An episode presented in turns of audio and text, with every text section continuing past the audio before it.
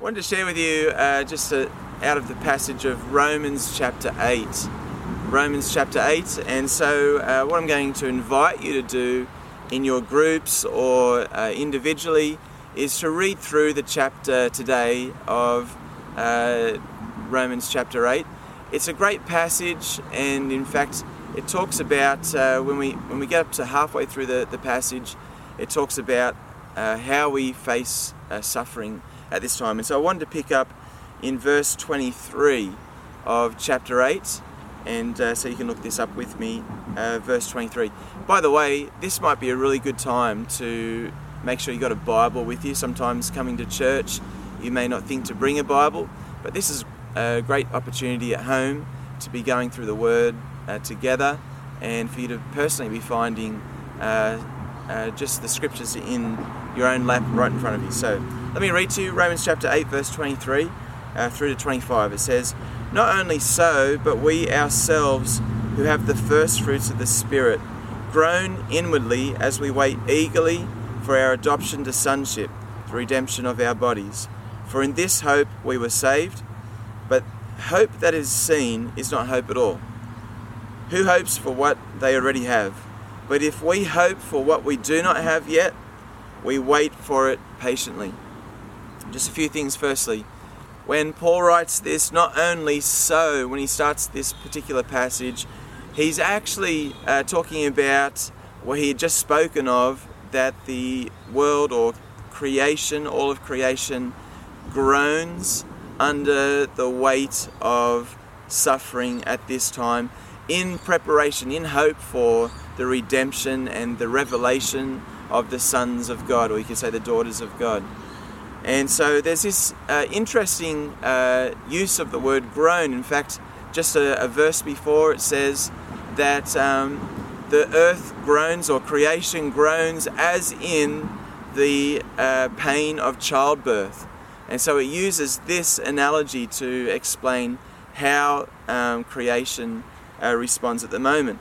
And so he says, just as that is true of the earth, it is also true of uh, ourselves. And so in this part of the passage, he says, We groan. And uh, so think about this. He says, We groan in the same way that somebody is groaning uh, for uh, in, in pains of childbirth, about to have a child. You see, for a child that's being born, uh, the labour pains they don't uh, stay.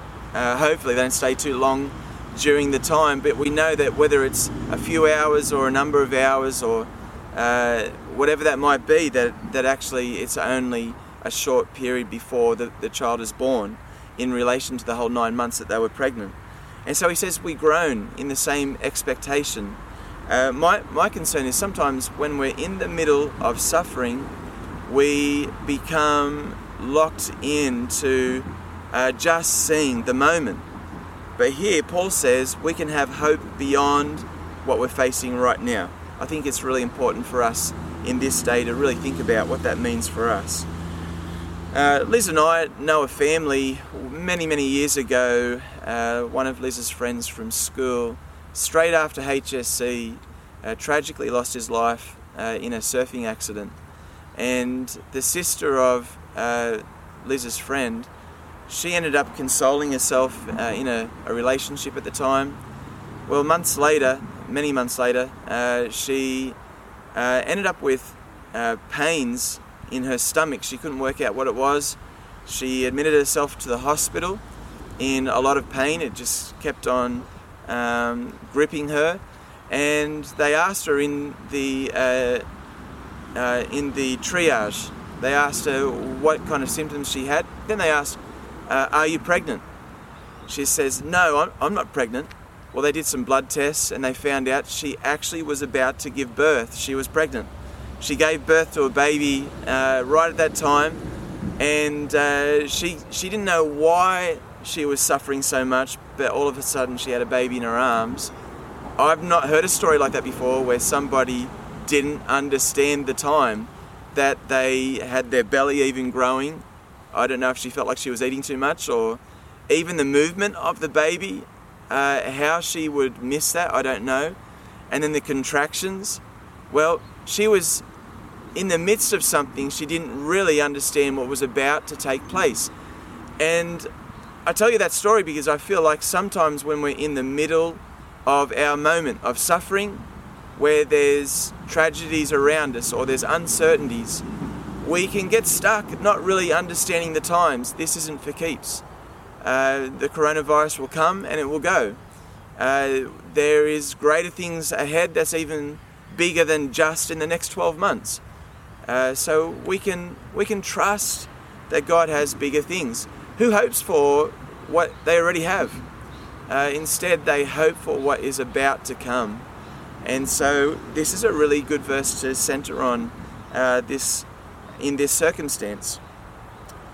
Um, many of us might be shocked, you know, by that story, but equally, I wonder whether we'd be shocked to understand that sometimes we don't understand. We're pregnant with something that's about to take place in the spirit. Uh, oftentimes, Liz and I would say to each other when we hit difficult times. Uh, about two years ago, our car packed it in, and just thinking through that time, we laughed at each other, thinking, uh, "This isn't this isn't of God. God, uh, you're going to have to come through in this because we just recognise this isn't from you." And God came through in a way that we never expected. We were so amazed at how He provided for us. Uh, and in that moment, if we can just recognize what we're actually going through right now, just laugh at what the enemy has thrown uh, right in front of us, then uh, we oftentimes are able to just pause and go, okay, God, you've got bigger things ahead. So I encourage you to meditate on this and to talk about it with your group, just those few verses and what it means to, to place your hope uh, in, um, in Father God and in Jesus Christ. And I also encourage you to check in on people just to see how they're going because uh, it's one thing for us to recognize that there's greater things ahead, but sometimes we're in the midst of it, you just cannot see what's beyond that mountain that you're facing right now. I can tell you there are a lot of people in your neighborhood, in your workplace, uh, even if uh, you end up outdoors and you, you bump into somebody uh, where you hear their story, you find that people are in the midst of circumstances where they've lost hope. Uh, we were just yesterday, uh, myself and three other pastors were meeting. Actually, it was on Thursday, just gone. And just after we finished praying together, uh, we saw uh, just over our shoulder a cafe worker starting to set uh, tables for some customers that had reserved uh, a spot to go and eat there and we asked her, "Hey, we've just been praying. Uh, is there anything that we could pray for you?" And uh, she paused for a moment and she said, "Hey, I'm going through the most difficult time at the moment. Firstly, my sister-in-law, uh, she's due to to uh, give birth."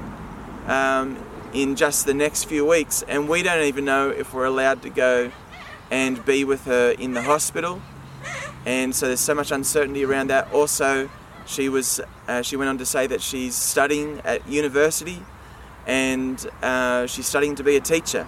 And this is her final year, but she doesn't think that she'll be able to get a prac to actually complete her studies. And then finally, she said, uh, I don't even know if I'm going to have a job in a few weeks uh, because there's been so few people coming through our cafe. Well, we paused and we prayed for her right there and then, and uh, she said afterwards, she said, I, I feel like there's a, a peace. There's, uh, I, I don't know how to explain it, but it feels like something's lifted. Church, we have this massive opportunity to be able to just stand with people, even just to pray with somebody and to just ask, How are you going?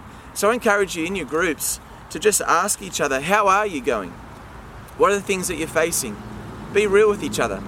Uh, be honest about where you're at. If you're not in a group and you uh, need somebody to check in on you, just drop a line to um, our pastoral care team, uh, to our intercessory prayer team, or to myself, and uh, or even on the chat line, just as you're speaking, uh, as you're, listening to this this talk. You can uh, download how you're actually going, and we'd love to be able to uh, journey with you. Uh, it's so important to ask people that question. Let's move on. So Romans chapter eight, the, the verses that we we read. I just want to read it to you again. from verse 23. Not only so, but we ourselves, who have the first fruits of the Spirit, groan inwardly as we wait eagerly for our adoption to sonship, the redemption of our bodies. For in this hope we were saved, but hope that is seen is no hope at all. Who hopes for what they already have? But if we hope for what we do not yet have, we wait for it patiently. Do you know, hope is so powerful. Hope is so powerful that uh, if we uh, if we will take the time to recognize that uh, in our circumstances there's actually hope beyond where we're at. In fact, in this particular passage, it's not in relation to what's going to happen for you in six months or even in three months or beyond that, a year from now. The hope that Paul's talking about is in direct relation to our resurrected bodies. I think this is such a powerful part of this passage because sometimes we're looking for hope in the now, but uh, in the sense of an answered prayer. But uh, here Paul says the hope that he has and that we have is found in the fact that this is not for keeps. One day Jesus is coming back for all of his own. He's been resurrected already. He has a new body and he's the first fruits and the promise of what we will have, we're going to have our resurrected bodies. And so we can have hope today for the fact that we're, looking forward to a, a permanent truth later on that we'll have our resurrected bodies. Whether it's when Jesus returns and we're still all alive and, and we receive our bodies, or whether we pass away and many years from now Jesus comes and returns. Well, for each one of us, we're going to have our new resurrected body. I find that amazing. And I'm trying to imagine what that would look like for us to have our resurrected body. No more groans, no more aches, no more pains. This is the kind of thing. He says, we're groaning right now in our own bodies, uh, waiting for a birthing of sorts. And it's coming. You're going to have a body where you don't groan anymore.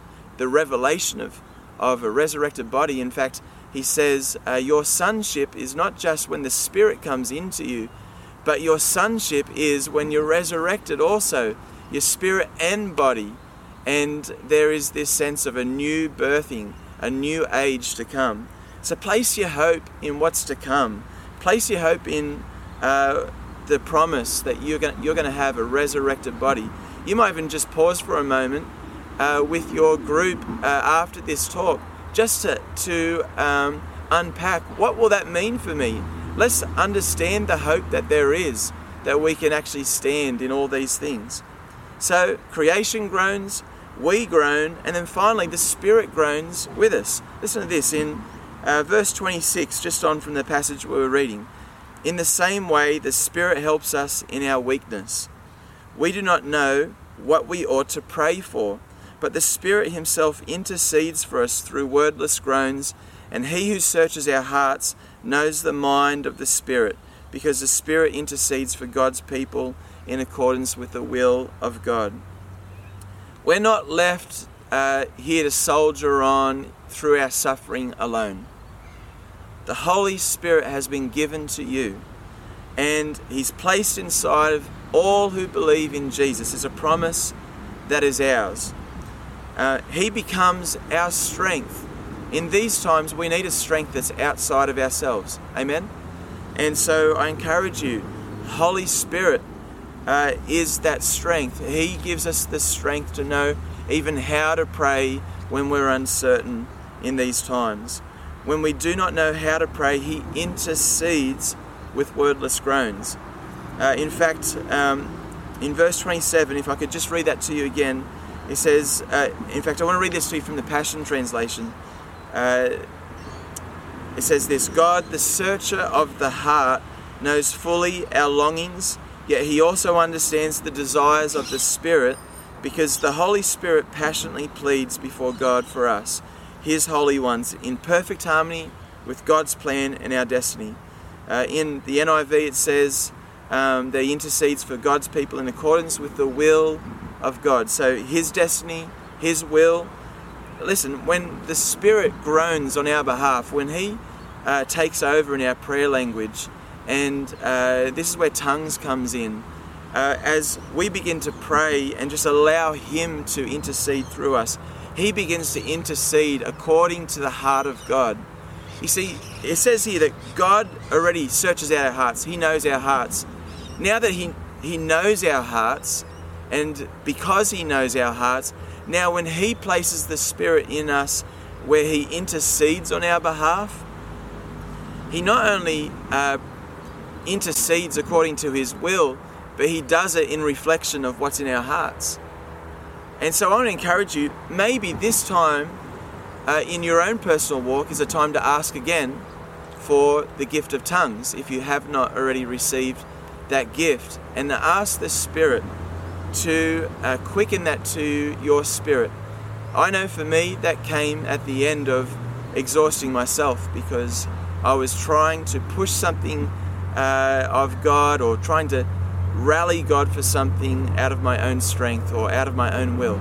But if we'll just simply receive the promise that He has for us, we ask, but then we uh, receive, and in faith, you need to open your mouth uh, for Him to use it, and uh, He will fill the words in your mouth. We're just with a uh, one of our church members just this last week is new to our church, and she received tongues for the first time uh, only the night after we prayed for her, and she said, she said it was like a waterfall that just rushed over her, and she said her tongue just went a million miles an hour, but she was so excited. And I tell you what, the Holy Spirit wants to uh, strengthen you at this time. One of the best ways to strengthen you is through tongues. Can I encourage you? Be vigilant around prayer, but be vigilant around allowing Holy Spirit to lead you in prayer with tongues, to lead you in prompting you what to pray for, and to know His heart uh, through your prayers. Okay, finally, I want to read the, the last part of this passage that we're going to cover this morning. Uh, and of course, I'm going to encourage you in your groups to, to read right through the whole passage of chapter 8 and to discuss it together. But let me just read this last portion of this uh, part of the scripture in verse 28. It goes on to say, and we know that in all things God works for the good. Just pause there for a moment. He works for your good of those who love Him, who have been called according to His purpose. Let me just read that again. And we know that in all things God works for the good of those who love Him, who have been called according to His purpose. For those God foreknew, He also predestined to be conformed to the image of His Son that he might be the firstborn among many brothers and sisters. And those he predestined, he also called. Those he called, he also justified. Those he justified, he also glorified. So, no matter what you're facing, God works for your good. Uh, he says, in all things. There's not one thing that captures God by surprise where he, he thinks, oh, this is not one area I can work for your good. And he says this is a personal level now. This is not just he works good for all situations, and so some of that might just mean that it doesn't work good for me. But he says he works for the good of all who love him, so it's personal. And so just take that personally for you. What does that mean? That God uh, works for your good. In fact, if, you, if we go into the next portion of Scripture, we find that he speaks tremendously around the hope that we have and that there's no condemnation because God loves us so much as sons and daughters. And so I encourage you in your group or in your personal time just to uh, unpack what does it mean that God works for my good, even in this the midst of what I'm facing right now, and what does it mean that His love uh, meets me where I'm at. Uh, if you've received Christ, you've been called and it, and it was His purpose to call you. It is His heart that none should be lost. Uh, his purpose, His purposes were through His Son, that all who believe would be saved. And so He goes on to say at the very back end of this around predestination.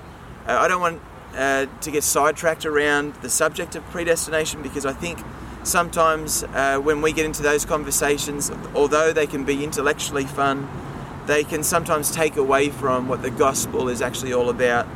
And so I don't want you to get uh, stuck on that as a, as a group or personally. But uh, I think there's there's two levels here. One is that He already foreknew you, but secondly, His His predestined plan was about His Son and what His Son would actually have in mind for you. That His resurrected life was actually uh, true for you, and that that you would actually come into the image of His Son. He He predestined that. His, he wants to conform you to the image of his son. So, what does it look like in the midst of your suffering to be conformed to the image?